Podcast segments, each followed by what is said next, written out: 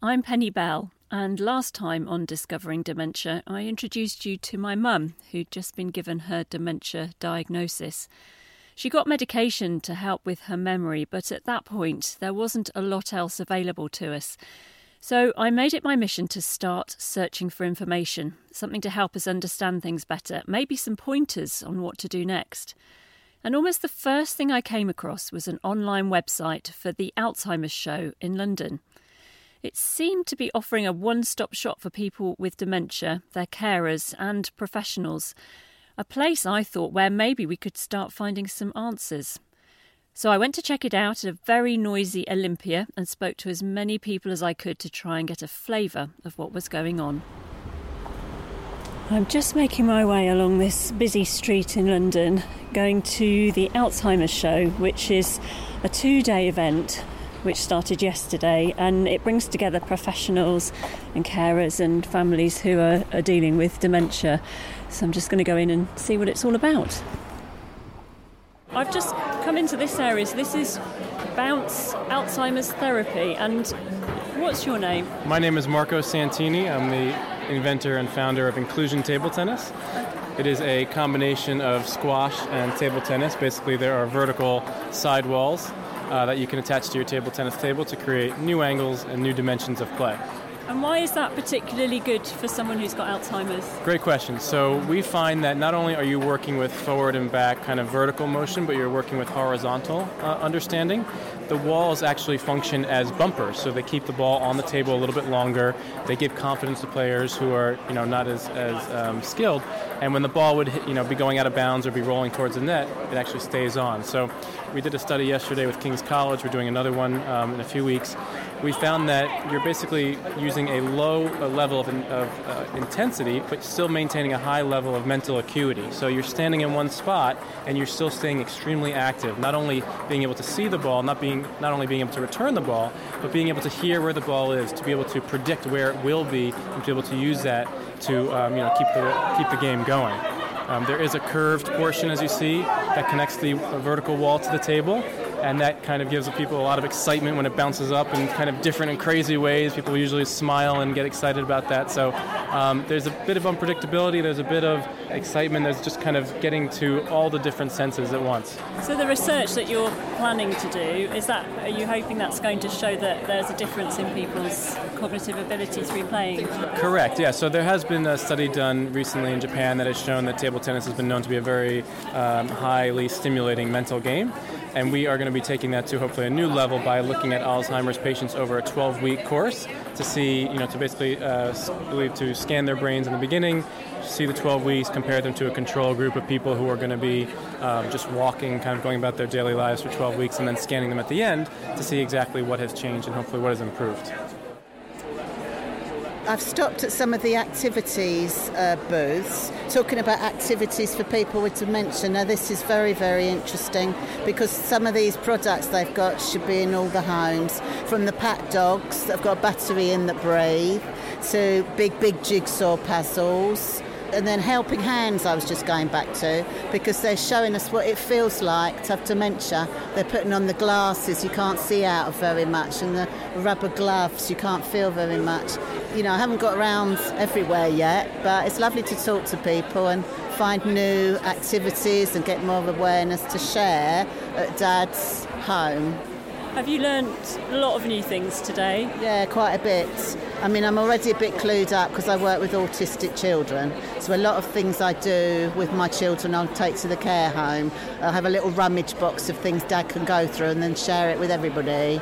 So a lot of things here, I thought, oh yeah, I thought of that, but let's that's even better. I'm going to do it that way now. I'm going to try that.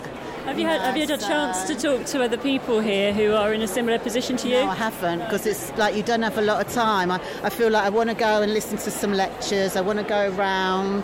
But it's funny, I was sitting in the toilet and two lovely ladies come in and had a conversation.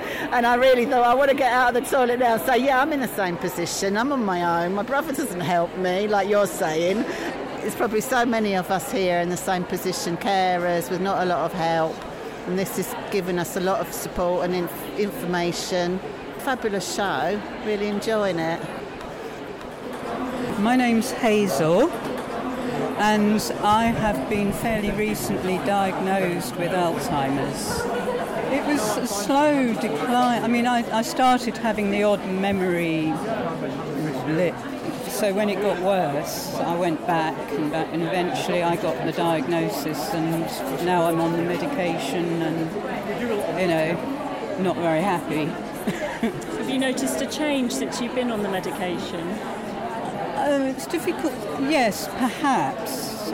I think it has. I mean, you wouldn't perhaps realise that right now, but I think it has. I mean, it's, it's difficult to know because, of course, I've been incredibly depressed as well. I mean, that it's just the most crushing diagnosis that anybody could get, almost most crushing. But I do feel a bit better on it. I feel a bit sort of more sharper. Sometimes I'm a bit too sharp, but then I always was, so that's my old personality. I'm Dr. Gabriella Cox. I'm Head of Development and Strategy at Recognition. So, what does Recognition actually do? Recognition Health is a cognitive expert clinic seeing a range of individuals with a range of diagnoses, all with cognitive impairment, so ranging from patients that have got maybe autism, ADHD at a younger age, right up to all cause dementias in uh, the sort of over 65. From a research purpose, we are involved in clinical trials for Alzheimer's disease a large number of the studies are focusing on patients that have mild cognitive impairment um, secondary to Alzheimer's disease, and by definition, their cognitive impairment is something that's more than you would expect for their age or education level, but not impacting on their activities of daily living. Um, and if they have that early pickup of mild cognitive impairment, then the study allows to ascertain whether there is an Alzheimer's disease underpinning that. And these are looking then at medications that try and delay the progression of someone at that stage into a dementia and Alzheimer's dementia. Are these new medications that we wouldn't have seen yet? Absolutely. So these are new medications and they are in trial phase still, so they're not licensed treatments the things that are licensed, the medications that are licensed currently, are under, come under the umbrella of um, symptomatic treatments. The most common is donepezil or Aricept. Um, the new medications on the studies would fall under the category of disease-modifying treatments. I think the first hurdle here is to say, do these drugs work? Have we got developed a disease-modifying treatment, which would be an absolute fantastic hurdle to get over. There's been no new medication since 1997, and it is an unacceptable problem, and we need to provide uh, better management for patients. My name's Serena Snowd, and I'm the online community manager at Alzheimer's Society. I look after our peer uh, support and information service, which is called Talking Points. And I'm here at the Alzheimer's Show today to let people know about the services and the information that the Society can offer. Okay, what sort of things do you offer? A helpline so people can call, and that's seven days a week. We're also able to offer an online support service, fact sheets and information. We have local services which are available across England and Wales and Northern Ireland. And we also have other activities and campaigning and other things that people can get involved with. And have you had many people come and visit your stand today? Yes, we've been very, um, very happy to see so many people. Yesterday we actually ran out of publications and had to go and get some more. Um, and it's been fantastic to talk to people, not only people who are professionally involved in dementia, but also people who are caring and may have questions about kind of practical and day-to-day needs definitely over the, the last um, couple of years, we've noticed that people are getting diagnosed with dementia earlier, so diagnosis is improving, which then means that people are able to live um, very positively and very actively with dementia. And so the Society has been developing some publications uh, for people with dementia and has also been looking at the sort of services that we offer and the ways that we can help people with dementia to stay in work, for example, or to get involved in the local community. Um, um, there's also some work we've been doing around dementia friendliness, and so how society as a whole can start to embrace dementia and to understand it better. So I think that ultimately will help, and hopefully that's a good step forward for everyone. My name's Jill, and I am from Newbury. Well, the fact that I'm living with Alzheimer's, so it's been interesting for me to go and see what there is about the research. How, how long ago was your diagnosis? Um, 2012, so I was 58. but I, am It's very early days for me still. But it, it's for me, it's interesting to have a look round because who knows next five years. I don't really like to think about the future, and we don't think about, we don't even ever talk about it together. So this is really the first time we've talked about really what what we can do, what will happen. Is that as a result of coming to the show today? Really, yeah, I think so. Yeah, definitely. So you're here with someone else? It's my daughter. What's your name? Uh, my name's Claire. So have you found it beneficial, Claire? Yeah, it's really interesting to see properly what's um, available because before I just kind of had an idea of just these sort of drab care homes and um, and people dying of dementia in horrible ways. So it's actually really nice to see that there's people out there living with it and making their own decisions in advance and looking actually looking at some of the care home options that are available and some of the things that are available. And I didn't realise that it, there is so much out there that's you know, positive. yeah, positive. It's really sort of actually put a positive spin on what's a horrible, horrible diagnosis. It's never going to be good, but this has made it made me realise that it's not all bad. Really glad I came. What What's been the best thing for you?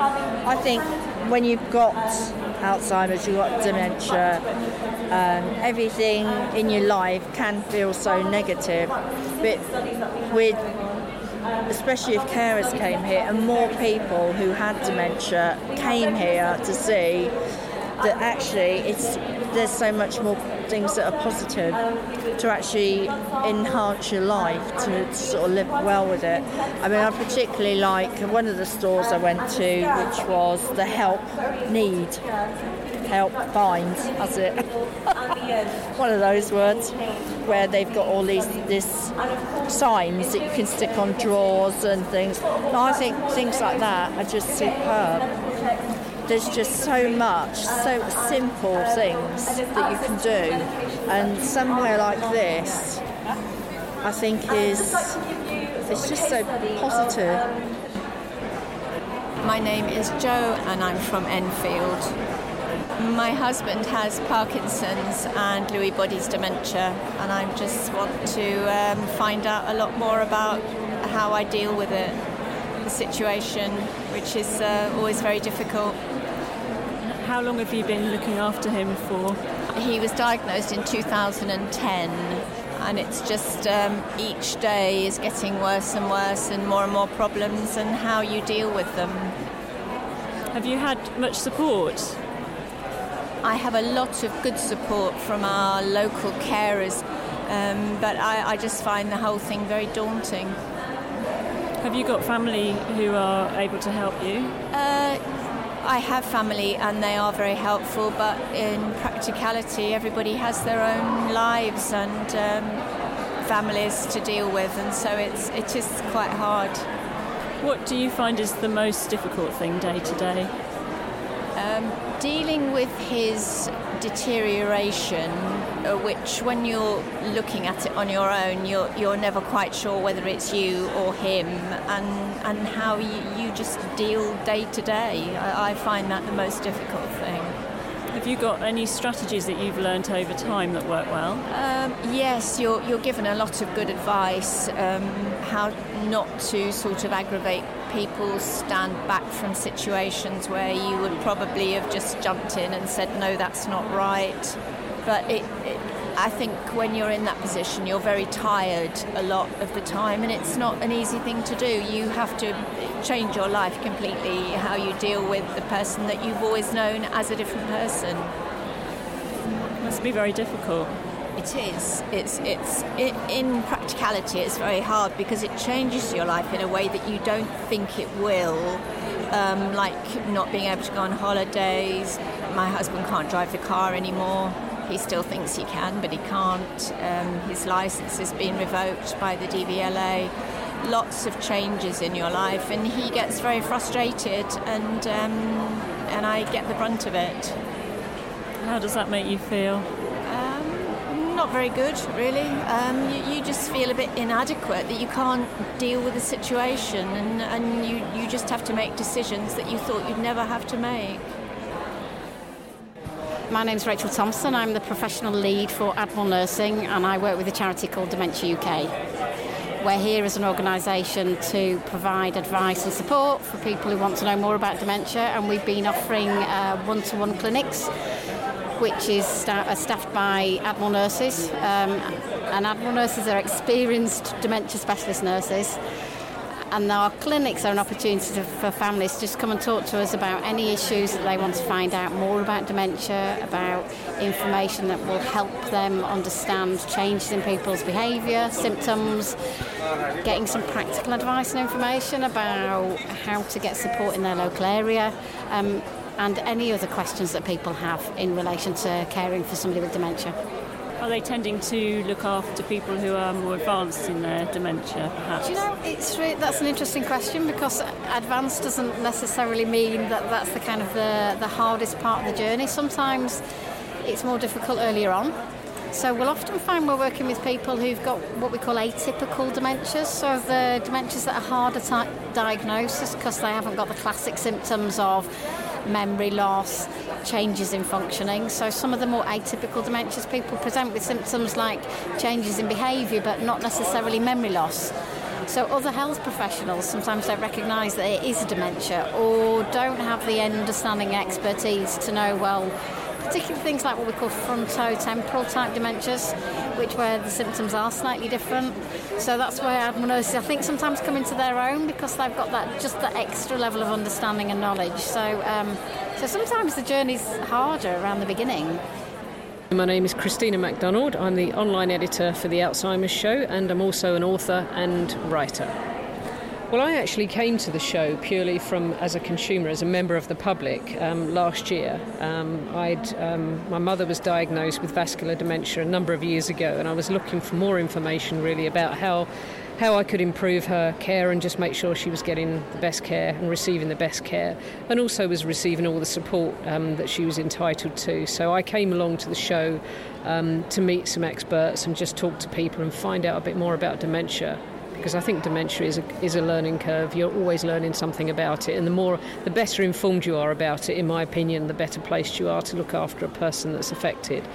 So I came to the show as a member of the public, thought it was really interesting, thought there were a lot of experts, loved all the talks, and then obviously wanted to get involved and see what I could do, and wanted to write about it myself. And it's, it's become, if you like, a passion for me in terms of educating people about dementia my name is Brian Daniels, and I've written a play called Don't Leave Me Now, which explores the impact of early onset dementia on two very different families.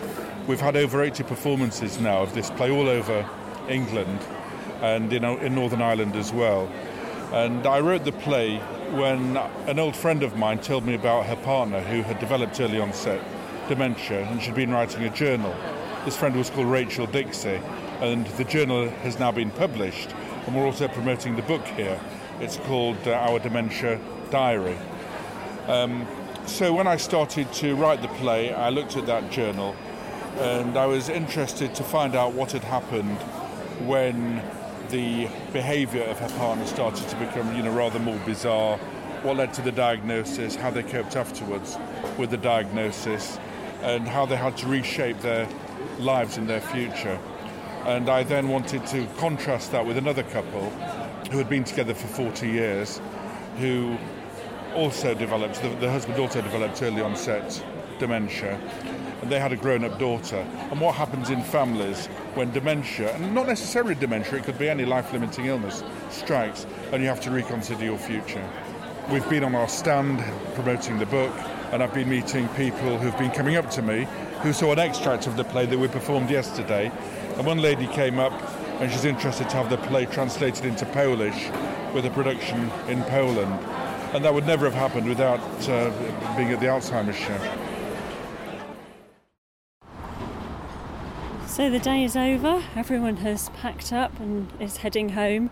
There was so much information, a, sort of overwhelming amount of information on caring, um, care breaks, law information, um, gadgets. It was just amazing that it was all there under one roof. But I think one of the main um, aspects was all the different talks that you could go to to learn about different areas, and there was so much choice. It was hard to fit in enough time to, to see all the talks, but very helpful, and they all seemed to be really well attended. And there were workshops as well demonstrating various things. So I think everybody got a lot out of the day. Um, if I picked up any sort of gaps, if you like, I think it's just that uh, there seem to be more people who are diagnosed at an early stage who are relatively well and want to carry on living life to the full. And maybe there is a gap there in terms of support they can access, and perhaps just an opportunity to meet other people in, in a similar situation. Thanks to everyone who spoke to me at the Alzheimer's show for being so honest and sharing their experiences. It made me realise that I am not on my own with this, that there is help out there for mum and I, and actually it's a learning curve for everyone. The Alzheimer's Show is on again shortly on the 9th and 10th of June 2017 at Olympia in London, and also in the north this year in Manchester at Event City on the 23rd and 24th of June 2017. And this time there'll be a carers corner where you can chat to other carers and ask questions, and that's being run by Dementia Help. And you can find out more at the Alzheimer's Show website at www.alzheimersshow.co.uk. You've been listening to episode two of Discovering Dementia. Next time, we'll hear more from someone we met at the show. If you have a story about dementia you'd like to share, please get in touch. You can find us on iTunes and on Twitter at Dementia Podcast. This episode of Discovering Dementia was produced by Penny Bell and Chica Ayres.